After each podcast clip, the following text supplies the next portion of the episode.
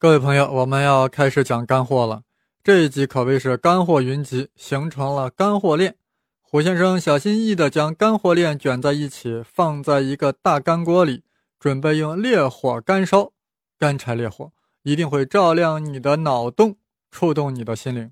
呃，这里先与第一集衔接一下，说说比特币世界里的公钥和私钥。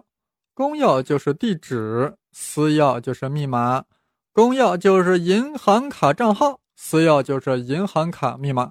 所谓钱包呀，就是一种电脑软件。它可以帮你生成一系列的配套的私钥公钥，这样你可以随意选择一个公钥作为收款地址，并且使用配套的私钥继续使用它。比特币只有交易记录，所以你的每一个公钥上所谓的余额呀，就是账本上显示的谁向这个地址转账了。私钥作为密码的作用。就是可以援引这个公钥的交易记录，并对其签名。一个公钥如果没有私钥与之配套，那就不能对这个公钥进行签名，也就无法发送从这个公钥向外转账的交易记录。那你不能发送，就相当于你这个钱你不能花嘛，对不对？比特币的公钥呀是公开的，任何人呀都可以查看关于这个公钥的所有交易记录。也就可以知道这个公钥有多少所谓的余额。每一枚比特币原则上呀是可以跟随其交易记录一直向上追索的。不过这个比较麻烦，因为比特币的最小单位是多少？是十的负八次方。这个最小单位啊还有个名字聪，中本聪的聪。不过不是大葱的葱。比特币的单位如此小，一枚比特币啊可能是很多。更小、更小的数字所组成的，比如说是由零点零零五、零点七八、零点二幺五之和所组成的，所以其来源呀可能会非常非常细小，但所有记录都摆在那儿，谁想去追踪这些所有的细分都没有问题的，都是可以追到来源的。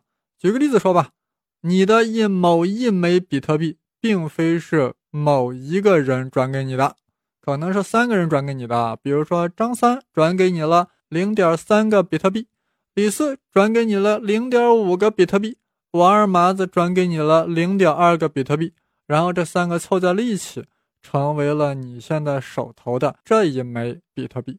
这些交易记录都是公开的，任何人都可以去检索的，甚至你还可以检索张三转来的那零点三个比特币是谁给他的，反正可以一直向前追，最终都可以追到中本聪的那个。创始区块，这里必须要明确指出，在比特币世界里呀是没有实体存在的，没有那种类似于钞票的那种实体的存在。有人呀在网页上看到了比特币的样子啊，跟金币似的，那是忽悠人的。比特币无影无踪，来无影去无踪，我们可以将之想象为一个账本儿，系统里的每个节点都有完整的账本。这个账本记录了从创始到现在的转账记录而已。你的所谓财富呀，其实就是每个条目一条一条的累计。账本的第一条是创世区块，比特币系统转账给中本聪五十个比特币。那你说中本聪收到了任何实体的 money 了吗？完全没有。但是在比特币系统中，中本聪已经在账目上拥有了五十个比特币。以后中本聪想给别人转账。他就可以援引一下这条交易记录，证明自己曾经接受过这五十枚比特币，然后再写一条交易记录，要把这个转给谁？明白了吧？整个比特币系统就是一个账本，没有任何实体的支撑。就好比小朋友之间呀，拿一个本子啊，写上了爱丽丝给鲍勃了五枚可爱币，鲍勃给爱丽丝玩一会儿游戏机，明天鲍勃又写上我付给爱丽丝五个可爱币。借他漫画书看一看，这中间没有任何所谓的可爱币，但是爱丽丝跟鲍勃都煞有介事的写在账本上，而且二人都当真的时候，这个可爱币就成真的了。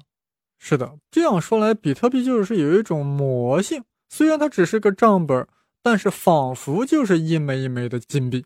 大家现在应该已经理解了，比特币啊，就是一个去中心化的记账。而且是公开透明的账本，任何人随时都可以去查账。关于比特币的转账问题啊，我们在第一集就说过，但很粗略，尤其是在签名认证这点上，几乎是一嘴带过，没让大家听过瘾。现在要好好说一说，比特币是如何转账的呢？我们还是以爱丽丝向鲍勃转账五个比特币为例。爱丽丝首先要声明一下，她要转账的这笔钱是从哪里来的。大家知道，比特币其实根本就没有余额这个概念，只是一堆交易记录。首先要声明，要转账的这五个比特币从哪里来的，是谁转给你的？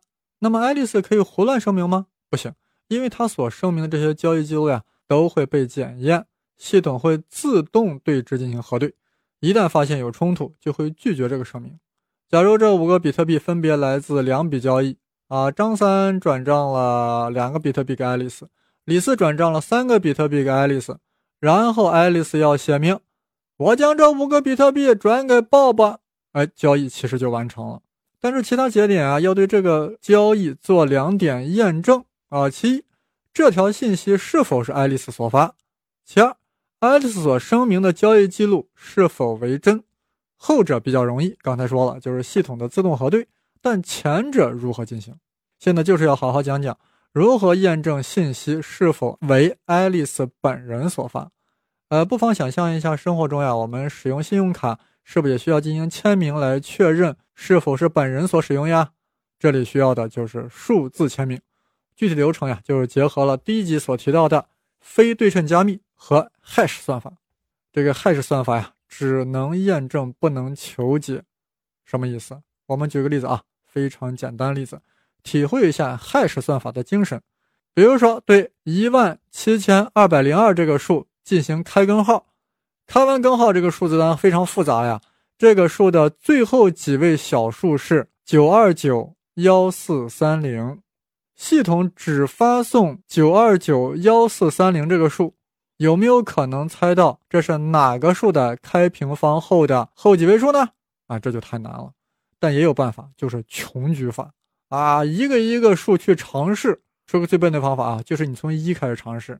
啊，一开根号还是一，不是那个九二九幺三零。你二再开根号啊，最后也不是，最后终于尝试到了一万七千二百零二。结果惊喜的发现，将这位仁兄开根号以后，它的最后几位数就是九二九幺四三零。然后你就很激动的告诉大家，这个数就是幺七二零二。大家一算，果然是。哇，你好牛呀！你就是花魁，咋样？这就是 hash 算法，它的加密规则是公开的，就是将原本的数字开根号取最后几位小数，但你很难靠这几位小数推测出原本的数字是啥。唯一的方案就是暴力破解穷举法，最后可以将原来的数字验证出来，这就叫 hash 算法。注意，刚才只是说一个很简单的例子啊。真正的 hash 呀，那是相当的 harsh，那是很复杂，但都是这个气质。爱丽丝向鲍勃转账这个过程中呀，爱丽丝需要发送两部分内容：一是援引之前的交易记录，二是此番爱丽丝要向鲍勃转账的交易记录。此两者构成了爱丽丝要向鲍勃所发送的整体信息。我们将这个整体信息记作 M 一。大家可以想象，这些信息已经都数字化的啊。即便是爱丽丝跟鲍勃这两个人，他也是以公钥或者说是以地址来代替的，但双方都是匿名的嘛。我们在这里只是为了表达方便，才说成了爱丽丝呀、鲍勃呀呀，是吧？其实是爱丽丝这个人用他的那个地址给鲍勃的那个地址在转账，哎，就是说这个人的用他的公钥在给另外一个人的公钥在转账，你并不知道那个人是谁，是吧？如果爱丽丝只发送这个整体信息 M 一，别人怎么会知道这是爱丽丝所发送的呢？现在就是我们这儿的关键，这个确认啊，必须要获得比特币世界所有人的认可才可以。所以，爱丽丝在发送 M 一之前，还要对之进行签名。怎么签？签什么？那就是爱丽丝要对整体信息 M 一 hash 一下。你就可以这样简单的认为啊，对 M 一进行了开根号。然后得到了最后三位数，比如说是三六九，也就是说，M 一 hash 以后的数值是三百六十九。然后我们以第一集所讲到的九十一乘以十一那个为例，也就是说，爱丽丝的私钥是十一，它的公钥是九十一，那么爱丽丝就会把这个对 M 一 hash 出来这个值，也就是三六九乘以它的私钥十一的最后三位数零五九，连同信息本身发送出去，这就是爱丽丝完成了的数字签名。爱丽丝周围各个节点收到信息以后会怎么样呢？首先会用爱丽丝的公钥，也就是用九十一对这个零五九进行解密，也就是让零五九乘以九十一等于五千三百六十九。那取最后三位还原出来，不就是三六九吗？然后呢，再对爱丽丝发送过来的原文信息 M 一进行 hash，发现 hash 后的结果也是三百六十九。哇塞！正好对上号了，这就意味着验证成功了，说明这个信息的确是爱丽丝发送的。呃，再略微展开说一下啊，这里使用了跟爱丽丝私钥配对的公钥，因为只有配对的公钥私钥才能解密，所以这个解密成功表明了确实是爱丽丝所发送的信息。其次，对爱丽丝所发送的原文进行了 hash 计算，发现了也是三百六十九，也说明了爱丽丝所发送信息啊。没有被别人篡改过，所以这些从哪里转来的，又转到哪里去的信息，的的确确是爱丽丝所发送的。然后大家再核对这些交易记录跟已有的账本是否冲突，如果不冲突，我们就确认了这条交易记录，即爱丽丝的地址向 Bob 地址转账五个比特币的这个记录是有效的。等到有一天呀，Bob 也想花掉这五个比特币的时候，他就需要援引这条交易记录，同时对这个内容进行 hash。再用这个公钥地址配对的私钥进行签名，同时发送信息，周而复始，妙不可言。中本聪，你是大葱中最聪明的那根葱。哎呀，大家听着累不累？爽不爽？晕不晕？现在我要把刚才验证过程再简单的梳理一下，让你一目了然，一耳听懂。爱丽丝在发送整体信息 M 一之前，先对 M 一进行了 hash。发现得到的结果是三百六十九，于是用私钥处理了三百六十九，也就是乘以十一，然后将其后三位零五九连同信息本身发送出去，这就是爱丽丝完成的数字签名。爱丽丝周围的各个节点收到信息之后，先用爱丽丝公钥，也就是九十一，对这个零五九进行解密，也就是让零五九乘以九十一，结果等于五千三百六十九。又发现爱丽丝原文信息 M 一进行 hash，发现结果也是三百六十九，从而确认这条信息的确是爱丽丝发送的。你们说妙不妙？众妙之门，此门最妙。比特币这个纯粹的网络游戏，这个虚拟挖矿为什么遭到了疯狂炒作？且听胡先生讲述它的前生今世，解析它的运作原理，揭秘它的黑白属性，还有它的分叉，它的双花。四大碗，让我们一碗一碗的端上来。好了，明白了转账过程，了解了转账之妙，我们要进一步讲解区块区块链。这也只有这样，我们才能真正明白挖矿的原理，了解比特币是如何创造出来的。我们在第一集啊是这样简单描绘的：在比特币的世界里，每时每刻都会发生类似爱丽丝转账 Bob 的交易。我们把每十分钟内的交易记录就叫做区块，把比特币一诞生就开始的所有交易记录都链接起来，也就是把这些区块都连接起来，就形成了区块链 （blockchain）。整个网络上的电脑都在抢夺新生区块的记账权利，谁抢到了这个记账权利，谁就可以获得这个区块创造出来的比特币。现在啊，就是要对此进行深入解读。我们可以这样想象，每一个区块就是一个块，一个方方的区块，每个区块都有自己的标记，也就是有自己的 ID。这个 ID 啊，可不是随便定的啊，啊，你随便取个名字，张三李四王二麻子，no，ID 不是随便定的，而是整个区块的 hash 值，也就是说，将这个区块所有的信息 hash 之后所得到那个数字，就是这个区块的 ID。这个 hash 值呀，是唯一的。并且与此区块绑定，每一个区块的第一层是上一个区块的 hash 值，表明这个区块排在上个区块后面；中间层是这一个区块的交易记录，底层是一个随机数，一到三层内容总合起来就形成了区块的 hash 值，及本区块的 ID。所谓挖矿，就是去猜底层的随机数。一旦猜对了随机数，也就解出了这个区块的 hash 值。为什么呢？因为本区块的前两层信息是公开已知的呀，而只有底层随机数是不公开的。所以谁猜到了随机数，也就解出了本层的 hash 值。那这个随机数又是怎么猜的呢？就是用爆傻的方式猜的，又暴力又傻方法。此所谓穷举暴力尝试法。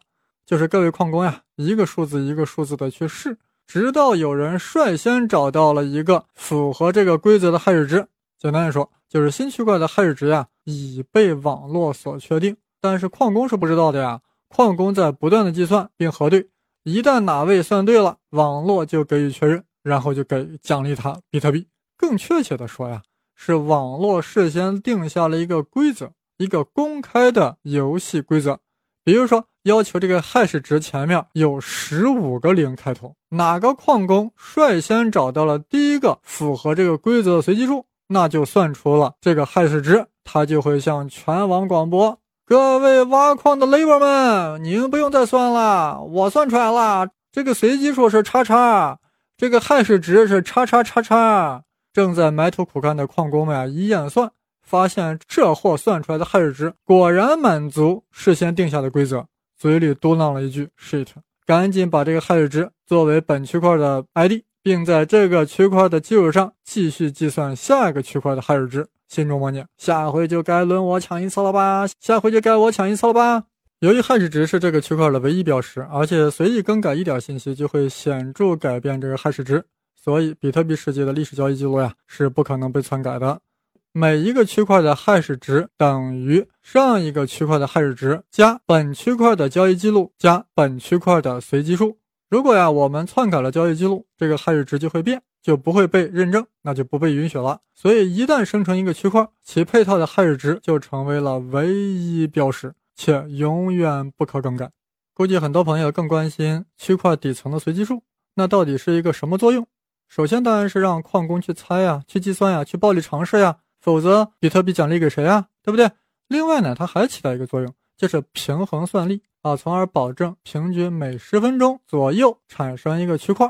如果矿工的设备变得先进了啊，引入了什么阿尔法狗呀、猫呀都来了，那全网的计算能力是不是就提高了呀？那怎么办？很简单，就会增大随机数的难度，还是最终能平衡到大约每十分钟左右才能产生一个区块。也就是说，你还是得大约要花十分钟左右才能猜到这个随机数。比如说，本来系统要求 hash 值前面要有十五个零开头的，但如果算力上升，系统就会要求 hash 值开头必须要有二十个零，这难度就陡然增大了。反正呀，就是不能让你上房揭瓦，好好挖矿啊。反正就是说，你算力再强大，也就是让你十分钟才能挖出一个区块。好了，听到这里，大家感觉如何？是不是有点醍醐灌顶的感觉？什么？只是醍醐了，还没灌顶？那好，我们从头到尾梳理一下比特币的运行过程，大家一起来灌灌顶。二零零九年一月三日，中本聪创立了比特币系统，当时全网还没有什么算力，只有他自己在挖矿，所以很顺利。计算出了满足第一个区块 hash 值条件的随机数，并且计算出了此区块的 hash 值，同时得到了这个区块的奖励五十个比特币。最初几个月几乎没有人参加，渐渐的人一点点变多了，每时刻开始有交易产生了。随着全网算力的提升，系统要平衡 hash 值的计算难度，为了保证有人记录十分钟左右的交易记录，因为十分钟的交易记录不多不少，刚刚好。如果 hash 值太简单，一秒钟被人破解出来了，那所生成的区块交易记录是不存储就太少了呀？反之，计算难度太大，那这个区块所要打包的交易记录又太多，所以要选择合适的随机数难度，将之平衡到十分钟左右一个区块。现在啊，这个系统是有一定量的矿工在维系这个记账的责任，有一定的玩家有日常的交易需求，矿工们开始辛勤的挖矿。也就是不断的尝试每个区块的随机数，直到尝试出来符合当前 hash 值规则所要求的 hash 值。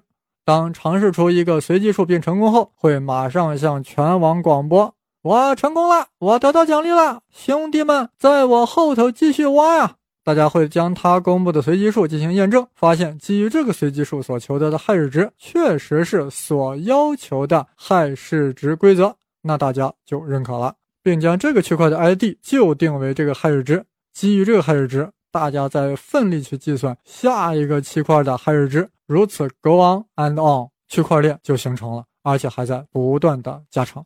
区块链它到底是怎么连在一起的呢？难道是一个区块和另外一个区块之间真有一条链子吗？是这样的，区块是呀每十分钟的交易记录，区块链就是把区块连接起来的这个整体，这就记录了所有的交易信息。中本聪在零九年的那个区块叫创世区块，其后的每个区块所包含的信息是上一个区块的亥日值加本区块的亥日值加本区块的交易记录加本区块的随机值。这下大家明白了吧？区块之间为什么能连起来？就是因为每个区块都包含了上一个区块的亥日值，那当然就连起来了呀。仿佛区块在排队，一个跟着一个，谁也别插队。这也保证了谁也无法篡改交易记录，因为一旦更改区块内容，就会改变此区块的亥日值，导致链接关系发生混乱，那就会被大家发现了呀。注意，亥氏值对初值极其敏感。随便修改一点点，就会造成完全迥异的亥日值，会产生混沌，会发生蝴蝶效应。谁敢篡改，就会飞蝴蝶。蝴蝶一飞，系统发生大地震，谁人不知呢？刚才讲的这些内容呀，有两个示意图，回头我们在微信群和 QQ 科学群里展示一下，大家看一看就会一目了然了。有了这个区块链，意味着网络的每一个节点都存储了本聪开创比特币以来的所有交易记录，每一条信息谁都可以查。哇，这个系统真是太棒了！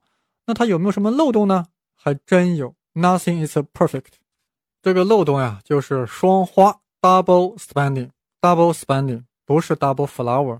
既然有人抢着记账，记好的账本又不能篡改，我们还可以验证每条信息的真伪。这似乎很完美了呀，但为何还有什么 double spending 呢？我们举例说明之。比如我只有五个比特币，我先向老张转账五个比特币，同时又向老赵转账五个比特币，这就是双花。我把五个比特币花了两次，这就是所谓双花问题 （double spending）。大家都可以明白，这是一种诈骗行为，对吧？如何预防呢？正常情况下啊，一定是先有一条信息被大家打包，然后第二条信息由于与第一条信息冲突而无效了，而无法打包了。但是我如果是同时双花的，也就是说一边广播我向老张转账五个比特币，与此同时又广播我向老赵转账五个比特币，这样就会有两个矿工分别打包了这两笔记录，这就叫分叉。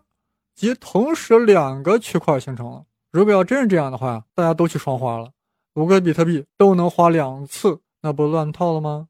比特币系统不就成了骗子横行的世界了吗？比特币的规则呀，是只有最长的区块链才能得到确认，最长的区块链才会有得到挖矿的奖励。所以正常情况下啊，大家都会切换到长链上去挖矿，而将短链废弃掉。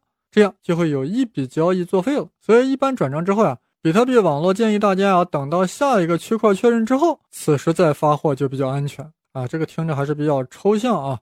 我们来举个例子，我们还是以爱丽丝给 Bob 转账来说明。假设爱丽丝有五个比特币，但他自己有两个地址，对吧？地址一和地址二，他先用地址一向 Bob 支付五个比特币，去购买 Bob 的一杯咖啡。与此同时，爱丽丝又用地址一给自己的地址二转账了五个比特币。必须注意啊，一定是同时，非常的同时。如果爱丽丝得逞了的话，那不就等于她白喝了一杯咖啡吗？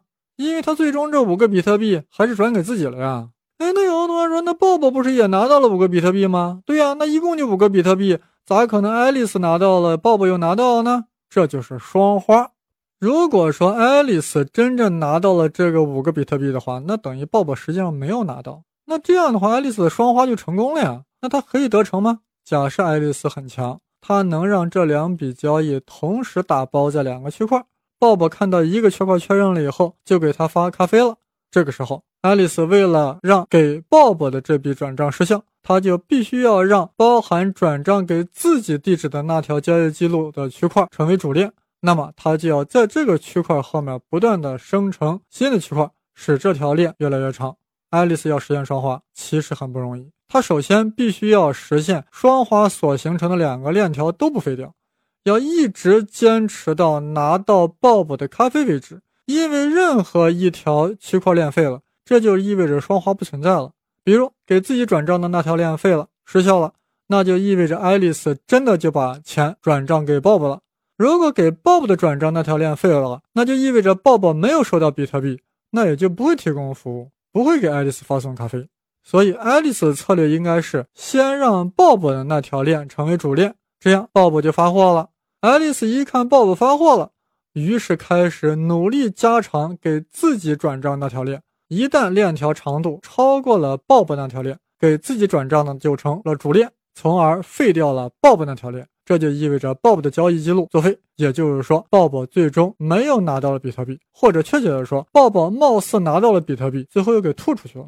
鲍勃若想万无一失，就不能急着发货，要等着自己的链条足够长的时候，也就是说，自己确认自己的那个区块后面又跟了足够多的区块的时候才发货。这样就会保险。一般来说，要等上六个区块的形成就已经非常保险了。爱丽丝想废掉已经加长到六个区块的长链，就必须自己加长自己的短链来超越那个长链。为什么非要自己加长呢？因为矿工都会在长链上挖矿，只有最长的区块链才能得到确认，才有挖矿的奖励。爱丽丝要凭一己之力让自己的短链超过长链，有可能吗？Nothing is impossible，双花 is possible，但前提是爱丽丝的计算能力强大无比。因为区块由谁所生成，决定于谁最先算出了 hash 值，也就是决定于算力计算的能力。如果爱丽丝掌握了全网百分之五十一的算力，那么她就有百分之五十一的概率抢到下一个区块的记账权。当她在对自己有利的那个区块后继续生成新的区块的时候。他就会让鲍勃收不到那五个比特币，这就是所谓的百分之五十一攻击。哎，这似乎是可行的呀。但是鲍勃因为听了我们的节目，他变聪明了，他不是等一个缺块就发货，而是等了六个区块的确认才发货。因为已经生成六个区块，这就一定是主链了。关键是矿工们也都相信这是主链，所以都会在这个主链上继续挖矿来获得奖励，这样就会越来越长。爱丽丝为了使给 Bob 的这笔转账失效，他就必须在对自己有利的那个链上继续生成区块，而且赶上主链，与全网进行 PK，去抢夺记账权，要连续抢夺六次。如果算力一般，这根本就不可能啊！如果算力超强，倒是有可能实现。不过，爱丽丝为了喝一杯咖啡就消耗如此巨大的算力，那是很不值得的。可能发动双花攻击的原因啊，那就是大额转账哇，这笔钱贼大贼大，那这种双花攻击就是值得的。但我们发现啊，只要区块链越靠后，安全性就越高。比如说，我等这个区块链连续确认了十次，那么爱丽丝要再想追上主链，就必须要连续抢夺十次记账权，这个难度太大了。它每增加一次记账权，这个难度是几何级数上升的。一般而言，六次已经足够安全了。所以，比特币系统一般认为，一笔交易如果确认六次，就算是非常非常有效的了。由于每一个区块要十分钟生成的，确认六个区块，那就是一个小时呀。相比于普通几秒到账的银行转账，这个确实是太慢了。我们对双花问题再说一遍啊，因为这个确实有点复杂。爱丽丝先有目的的向网络两边散布了两条交易记录，当两个区块都形成以后。鲍勃觉得交易记录被确认了，就开始发货。此时，爱丽丝为了让这条信息失效，就必须对自己转账的那个链上开始抢夺记账权利。每一个区块的生成都必须基于上一个区块的 hash 值，所以爱丽丝就要连续抢夺若干次，直到对她有利的那条链成为主链，就会使得向鲍勃转账那条链条成为短链。所有短链上的交易信息就要返回待打包的池子，挖矿挖出来的比特币也会返回，也就是说，吃进去的比特币就要再吐出来。一旦爱丽丝获得了咖啡，就马上加长对自己有利的链条长度，直到超过向鲍勃转账的那条链条的长度。那么，鲍勃所获得的五个比特币就会被收回。也就是说，这个交易记录作废了，因为比特币的规则是只对最长链条的挖矿有奖励。但是如果鲍勃等了六个区块之后，依然处于长链状态，然后再发货就不会有问题了，因为全网算力都会集中在长链。一旦长链至少有六个区块领先，爱丽丝要再想追上这个长链，以便让这些交易记录作废，就会非常非常困难。即使爱丽丝神通广大，广大到掌握了全网百分之五十一的算力。也就是说，抢得一个区块的记账权的几率就百分之五十一，连续六次都成功的概率就是零点五一的六次方，那这个值呀才是百分之一点七，这就是所谓百分之五十一攻击成功的概率依然非常非常小。如果仅仅掌握了三成的算力，那么这个概率只有百分之零点零七。说到这种程度呀，我胡先生已经是殚精竭虑、鞠躬尽瘁、仁至义尽了。如果大家还没有听懂双花，那就再听一遍，然后漫步到小区花园去观赏盛开的菊花，看看那里有没有并蒂双花 （double flower），那一定是赏心悦目。反正是这个双花这个漏洞是可以通过交易的等待来阻止的。但比特币似乎还有个漏洞呀，就是到了二一四零年，比特币的总量就达到了事先规定的上限两千一百万枚。那么抢夺到记账权也没有比特币可以奖励了呀，那谁还会去记账呢？这个本聪同学啊，早就想到了。到那时呀，比特币世界的每一笔交易就需要交一定的手续费，交给谁呢？交给抢夺到区块记账权的人。也就是说，挖矿从过去的获得比特币的奖励，变成了获取交易的手续费，所以照样有矿工去挖矿。现在大家都清楚了。所谓比特币挖矿，实质就是中本聪巧妙地设计出了一个激励机制，给维护这个去中心网络的人进行奖励，同时也解决了货币如何分配的问题。因为每个人都有挖矿的权利，至少从理论上来说，这是一个相对平等的办法，人人都有机会去挖矿，去获得比特币。哎呀，大家一下子听了这么多干货，大脑现在感觉如何？是不是有一种非常比特的感觉？进入到一种相当本聪的状态。好了，让我们先歇一会儿，然后再一起讨论一下比特币的现状和未来。